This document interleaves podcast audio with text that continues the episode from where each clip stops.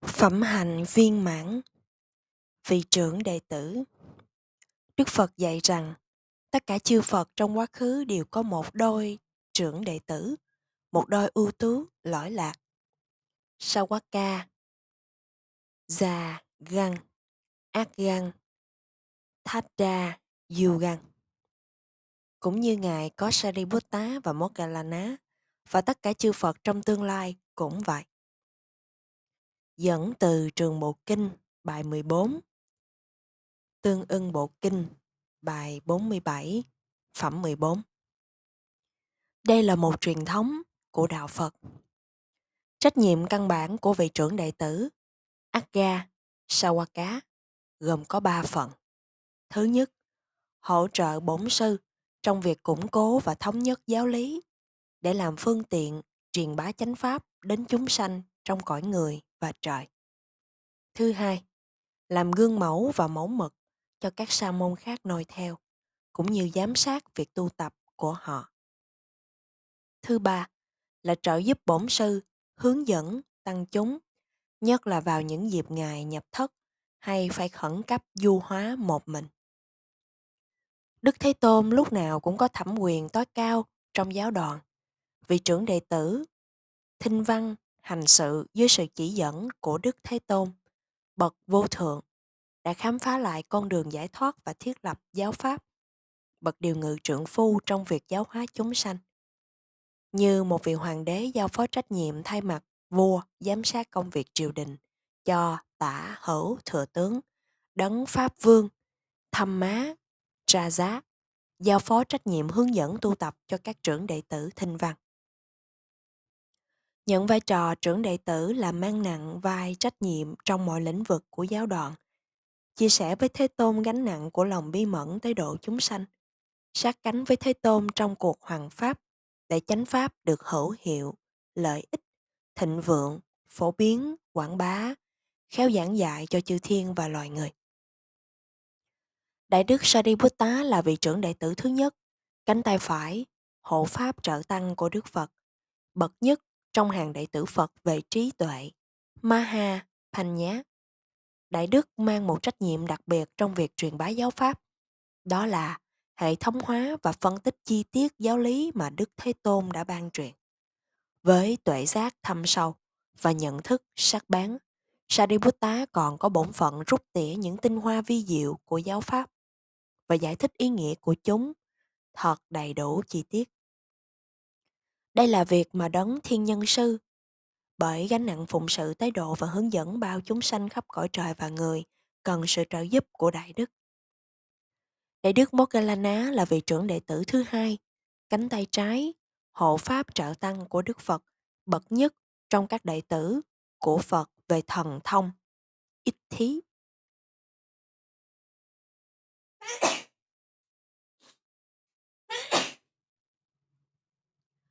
Thần thông của bậc thánh không phải là phương tiện để chế ngự kẻ khác hay để tăng trưởng thế lực vì phải được rèn luyện trên một nền tảng vững chắc của ý thức vô ngã, không tôi, ta, cái tôi và của tôi. Thần thông này thăng tiến khi đã thuần thục thiền định, samadhi, chứng nghiệm và thấy rõ các năng lực cơ bản chi phối danh sắc, tâm và thân.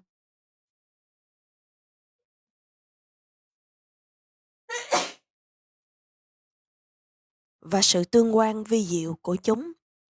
Lào lái bởi thánh tâm bi mẫn và sáng suốt, thần thông, được dùng để loại trừ các chướng ngại, cản trở việc truyền bá chánh pháp và để chuyển hóa những chúng sanh không dễ động tâm bởi phương cách giáo hóa nhẹ nhàng qua lời nói.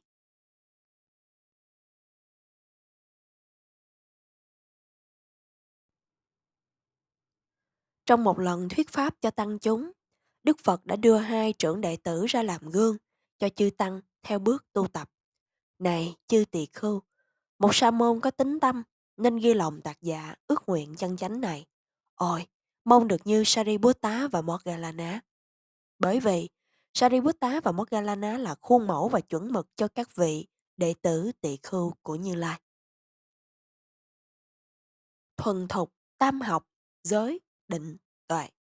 Như hai vị là hiện thân của những phẩm hạnh mà một sa môn Còn trên đường tu học cần phải rèn luyện cho chính mình.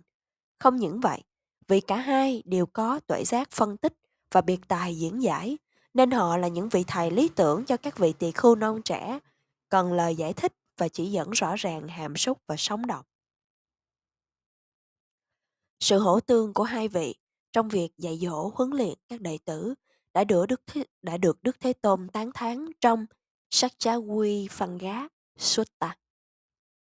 Này chư thị khưu, hãy kề cận theo bước Sariputta và Moggallana. Đó là những sa môn trí tuệ, hằng giúp đỡ cho huynh đệ đồng môn. Sariputta như sanh mẫu, thọ sanh hài nhi, và Moggallana như dưỡng mẫu, nuôi dưỡng trẻ đến trưởng thành. Sariputta huấn luyện cho đệ tử đắc được thánh quả nhập lưu, còn Moggallana huấn luyện cho đệ tử đến mục tiêu cao thượng nhất, thánh quả A-la-hán. Chú giải trong bộ kinh giải thích thêm lời tán thán này. Khi Sariputta hướng dẫn đệ tử dù là học trò của mình hay ai khác, Ngài tận tụy nâng đỡ mọi phương tiện về vật chất đến tinh thần, chăm sóc lúc ốm đau, lựa chọn đề mục thiền tập.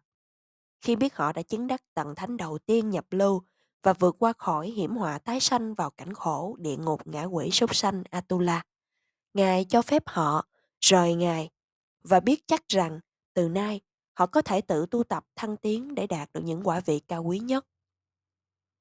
Khi an tâm như vậy rồi, Ngài tiếp tục đón nhận và khởi công giáo huấn đệ tử mới. Còn Moggallana thì khác. Ngài cũng huấn luyện đệ tử với cung cách như vậy, nhưng không rời họ cho đến khi họ đạt được thánh quả A-la-hán.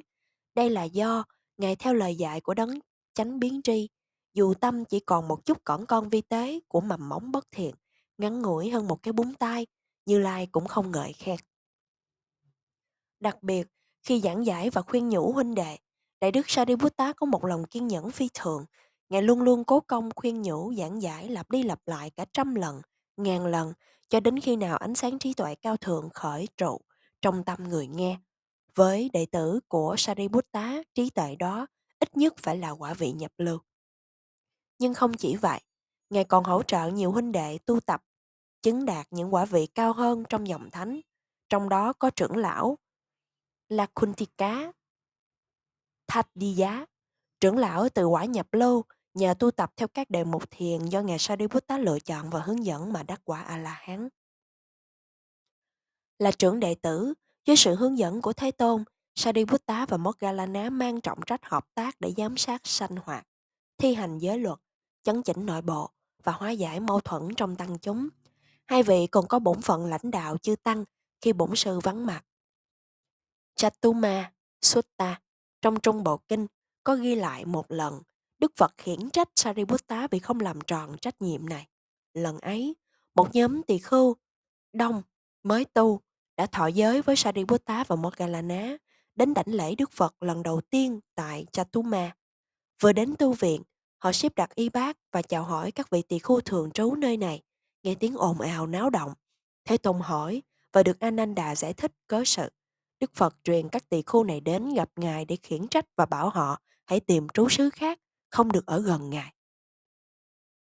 Các thầy tỳ khu mới vâng lời và rời tỉnh xá. Một số thiện tín ở Satuma chư thiên cầu sánh Thế Tôn giúp đỡ các vị sư ấy, cho họ cơ hội được trở về tu tập với sự hướng dẫn của Thế Tôn, như hạt giống được tới nước, như con nghe con được gần bò mẹ.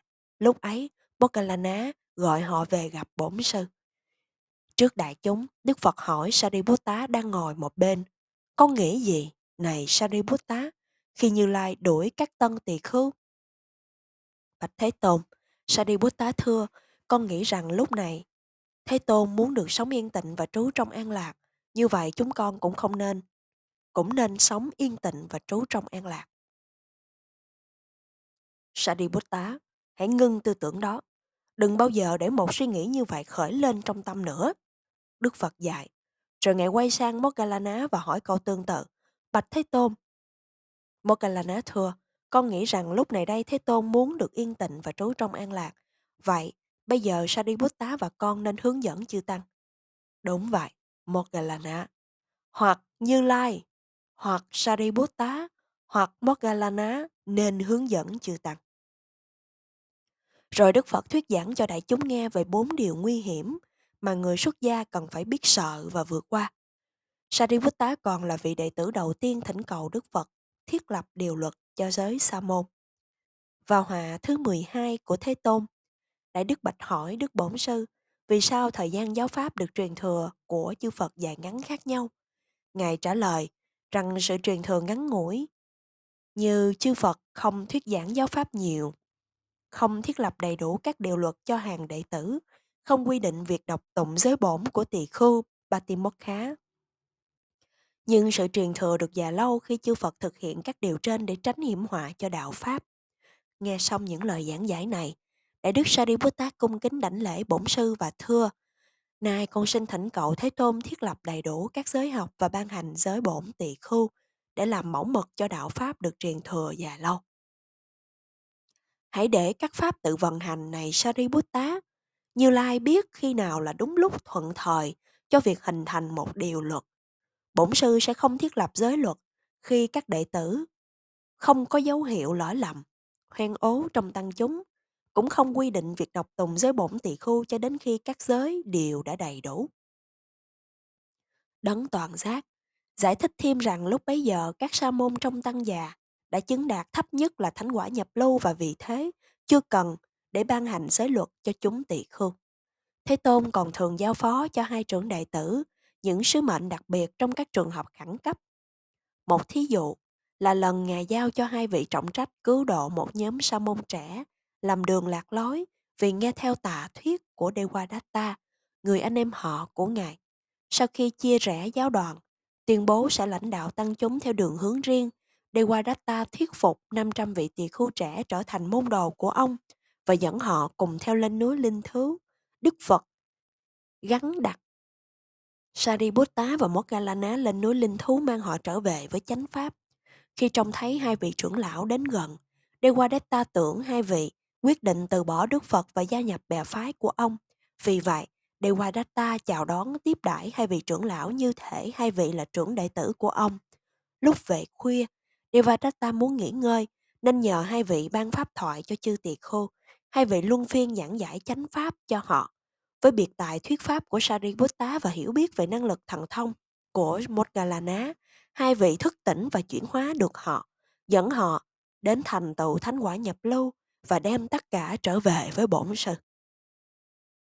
Một lần khác, Sariputta và Moggallana hợp tác để chấn chỉnh nội bộ tăng già là lần một nhóm sa môn dẫn đầu bởi Punap Basu và Atsazi. Lưu ý, đây không phải là trưởng lão Atsazi người đã đọc kệ ngôn khai tâm cho Sariputta. Có hành vi sai trái nghiêm trọng. Họ ăn trái thời, sau giờ ngọ, ca hát và nhảy múa với các cô gái trẻ trong phố, trà trộn sinh hoạt với giới thế tục, khiến cho thanh danh của tăng già bị bôi nhọ. Mặc dù đã nhiều lần bị khiển trách, họ vẫn không sửa chữa lỗi lầm. Vì vậy, Đức Phật gửi hai vị trưởng đệ tử đến trú xứ của họ, một tu viện ở Kitagiri, để tuyên bố hình phạt trục xuất họ ra khỏi tu viện. Bắp ba, Janiza, Kama do không tuân thủ giới luật tỳ khưu.